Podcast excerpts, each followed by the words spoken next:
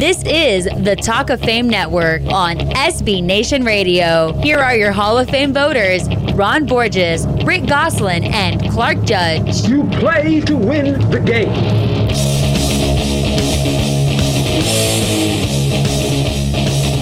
Welcome back to hour number two of the Talk of Fame Network. Uh, Ron, I, I enjoyed that conversation the first hour with Jacob Green, who is one of Kenny Easley's best teammates. We talked to him about Kenny Easley and, and why he's Hall of Fame worthy, but I, I very much enjoyed it. I thought he was terrific, and we got some insight on him. It might have been nice to have had him in the room with you and the voters, Ron, for the senior committee. Don't you think it would have made everyone's lives a lot easier?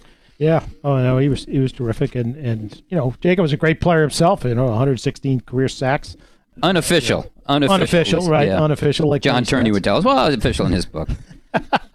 but you know, terrific uh, player, Kenny Easley, and and so many things went on, you know, during that time period that, that, that you talked to some of the younger voters who weren't, you know, some of them weren't even in diapers when this stuff was going on. They kind of their eyes roll because they don't Right, right. really know the history. You know, I mean, he was the player rep in in '87 during the strike, which was, as we all know, uh, just one of the most vile performances by management in in, uh, in my opinion in, in in history when it comes to sports. And you know, Kenny was outspoken uh, on that. And then, of course, after he got traded to Arizona because he was sick, uh, and they knew he was sick, the Seahawks, and then it was Arizona that told him uh, your kidney's not functioning. And it turned out, of course, he'd been they'd been pumping him full of as many to twenty to twenty five Advils a day, and it was proven that it destroyed his kidney. He, ultimately sued the team and and was uh, victorious, but also you know disappeared off the face of the earth to the point where Right. when they finally put him on their equivalent of their ring of honor, he considered not showing up. I mean, ultimately, I believe he did, but but he considered not showing up. I mean, that's how. Uh, you know, Ron, how how, how, how, does a f- all decade, first team all decade defensive back not make it as a finalist? He never got in the room. He's never been in the room. How is that possible? Well, you know, I don't know. I was on the committee in those days, uh, but I think that there's a lot of uh, there were still a lot of what I would call old line NFL voters who uh, didn't much take a hankering to guys going on strike and shutting Yeah. down their league and their games, and I think that those were almost automatic anti-votes. And then on top of that, you put a guy who sued pro football. Now everybody sues pro football. You know, I mean, if you don't sue pro football, it's because you didn't play. Uh, you know, but, but back in those days, it was pretty unusual. And so you add the two of them together, and I think uh, you know he was already probably on the on the borderline. And then, as Jacob discussed, uh, nobody saw them play. You know, I think they made the right, playoff once. right. I think during his time period, maybe twice, but I think it was once. And, and which to me is another shows you how remarkable it was, Clark, that he was, he became defensive player of the year. Shows you how great the guy had to be. He had 10 interceptions that year in 84, Ron. Yeah, ten and probably twenty knockouts. Yeah, I mean right. that guy was a you know huge. I mean it's funny too because I was looking at uh, they had him listed at just over two hundred pounds, and somehow I just remembered it's like this two hundred twenty five pound giant. You know, Right. uh, glorified linebacker. Maybe he was two hundred pounds, but if he was, it was two hundred pounds of dynamite. Yeah, right. Ron, I, I think you guys have an impossible task. I mean, there's just a raft, as we talked about on the show, of senior candidates waiting to get in. You only have to get one this year, one. Um, and I, I'm guessing that what you what happens here, and I'd like you to enlighten our listeners uh, inside that room, is th- the way you whittle this group down. You go in with a, a, a list of 15 is the same way we do it for the modern era candidates. Am I correct? You go from 15 to 10 to 5, and, and then you get down to, in this case, one. Is that correct? Yeah, that's right. You you start with 15, you go to 10, then you go to 5, and then you go to 3, and then the final 3, you, you cut that down. Uh, and in this case, uh, you know, showing you everyone in the room felt that although there was a lot of deserving candidates who came up this year, that Kenny Easley was the best football player there. And that's why I think when we got to the final 3, he went in on the first ballot, which is not always the case. Sometimes there's, there's, there's splits, believe it or not, uh, and it takes a while. But uh, it, it's tough. There's no doubt about it. you sit there and you talk about a guy for a while. And we have two Hall of Fame advisors, Floyd Little and, and Ron Wolf, this year, and they're talking to you. And you get done and you say, "Well, he's a Hall of Famer." Then you go on to the next guy. You say, "Well, he's a Hall of Famer." and you know, you, uh, you get then you gotta then they say, "Okay, now get rid of five of these guys." And you go like, "What?"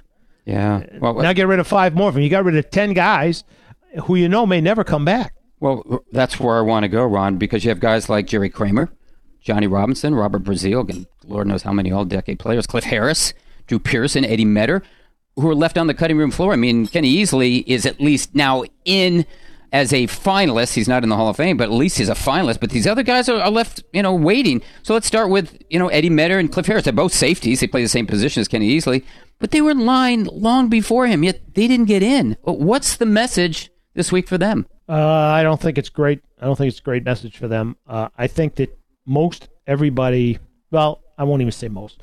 Nobody in the room would have argued that Kenny Easley wasn't the best safety by a sizable margin uh, over the other guys on the list. But that doesn't mean the other guys weren't Hall of Famers. Mm-hmm. And and to me, uh, our listeners have heard us talk about it a lot. You and I have talked about it a lot, Clark. Uh, the importance of the queue and not getting too far out of line. And since I've been on the senior committee, uh, I really sense it's even more important there. In the regular committee, you got 25 years to make it. Usually, especially in recent years, if if you really deserved a, a debate, you usually get it. Uh, that wasn't always the case, but in recent years, I think it, it has been. But if somehow you fell through the the cracks and you end up in that senior committee, there's a good chance that's it. You're never going to get. Yeah, never getting out. You get buried. And, and when you so when you jump somebody out of line, out of the timeline, now you're going to argue any one of these guys has been out 25 years or longer. If they're if they should have been in the Hall of Fame, they're already out of the timeline. But if you start saying, well, okay, but we should just be putting in the best guy on this list, well, that's a nice thing to say. And in an ideal world, that is how it should be. You know, the best guy, whoever it is. Uh, but the reality is, what are you doing to these other guys who, who also are deserving? And you and I, I think, talked about it with Will Shields, our concerns mm-hmm. that every year, what did we hear in that room for about three years? Oh, well, Will's a Hall of Famer, but not this year. We're going to put this Not guy. this year. That's right. You know, not this year. Not all of a sudden you look up and 17 years have gone by and you look around the room and, and now the faces have changed and half of them never saw Will Shields take a snap. That's right. Well, Ron, we talked earlier about this in, in the first hour. Jerry Kramer, come on. I mean, he makes the 50th anniversary team, and he's voted the top player at his position, ahead of Jim Parker in the Hall right. of Fame. I and might argue voted, that one, by the way, but you're right. Yeah, I know, I know, but th- but that happened by the very hall that now won't let him in. You want to explain that one to me? I don't get well, it. I know I get asked it all the time, as do you. I mean, uh, jokingly at one point yesterday, I said, uh, uh, "Guys, can we just put Jerry Kramer in so that my email traffic goes down yeah, by 33 yeah. and a third percent? I mean, you know, but there's vehement guys against them, you know, I, and, you know, and I don't mean well, just voters. I mean other people who you know firmly believe that Gale Gillingham, another Packer offensive lineman who came along a little bit later, was a better player. Uh, than Jerry Kramer and others that say he was a self promoter and mm-hmm. and uh, well, that's what I was going to ask you. I mean, is there someone or something that's killing his candidacy? Personally, this is my opinion. Ron Wolf yesterday said this. This is just my opinion about 20 times, and every time he said it, he kept saying, "Why do I say that? It's obviously it's my opinion." So now I just fell in the same trap. But it was Bart Starr. Hmm. You know, I think Bart Starr carries a lot of weight. People respect him quite a bit, uh, not only as a f- football player and a Hall of Famer, but the kind of human being he's been and the kind of life he's lived. Deeply religious guy. But that doesn't mean you can't have a blind spot. Yeah. Just because right. you, I mean, you know, Jesus did have uh, Judas as one of his pals, so even he had a blind spot. Uh, you know, I mean, uh, and, and, you know he's been asked about him, and he always brings up Bob Skoronski, who right. and that name came up uh, yesterday, and I pointed out that Bob Skoronski is, uh, by his own admittance, one of Bart Starr's dearest friends. They're both deeply religious, and Jerry Kramer is probably the opposite in every personality trait of those two guys. Right. right. And so they didn't like him. Yeah. Okay. Well, you know, and there's some coaches who didn't like him, assistant coaches who didn't like him. But I'll tell you this much, Clark when they needed a, to score in the Ice Bowl, they didn't go over Bob Skoronski. And when they needed a kicker to come in in the 62 championship game and uh, when Hornung was uh, suspended, who made three field goals and an extra point, and otherwise they lose the game? Jerry, Jerry Kramer. Kramer. Yeah, Bob and you're right. The, the, signature moment for the, the Packers in the Ice Bowl. That's it. The, the Starr sneak. It's it's over Jerry Kramer. Hey, um, Ron. One quick question. We got about a minute left. How about the ramifications of the Easley vote for players with short careers? And and I'm thinking specifically of Terrell Davis. He made it to the top ten this year, the modern era candidates. Easley played seven years. I mean, five of them were special. Uh, Davis didn't have a long career. I think about three and a half of them were special, and they were great.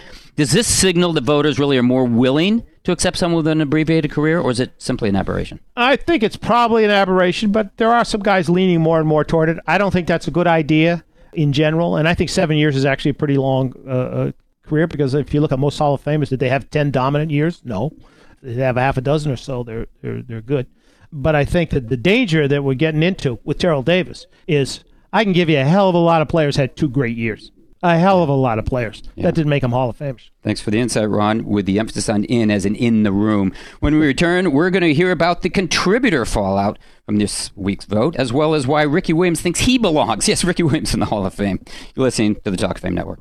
Talk of Fame Network is brought to you by MyCleanPC. If your computer runs slowly, just log on to mycleanpc.com for a free diagnosis. Within minutes, you can download software that can clean up what may be slowing your computer down. That's mycleanpc.com. We're also brought to you by Grasshopper, the entrepreneur's phone system. Turn your mobile phone into a business phone system with Grasshopper and get a local or toll free number or just bring your own. To see how it works, just go to grasshopper.com.